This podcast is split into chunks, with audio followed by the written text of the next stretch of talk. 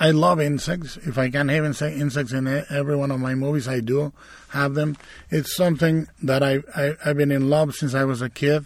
You know, they are scary because if I imagine archangels, I would imagine archangels are like insects because they, they, they can fly and they are merciless in carrying the task that God would impose upon them. For me, the seat of the soul is free choice.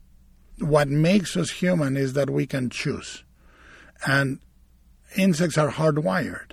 By and large, their lives are just regimented by choices that are hardcore written in their DNA as a species. And I think that's what is beautiful about humanity is that we can choose to be heroes or villains.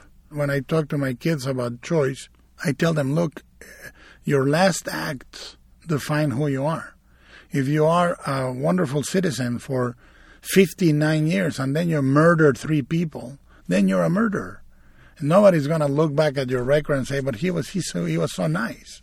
But if, if you are an imprisoned murderer, and uh, the prison catches fire and you save five guards and three prisoners, you are a hero, even if you're behind bars.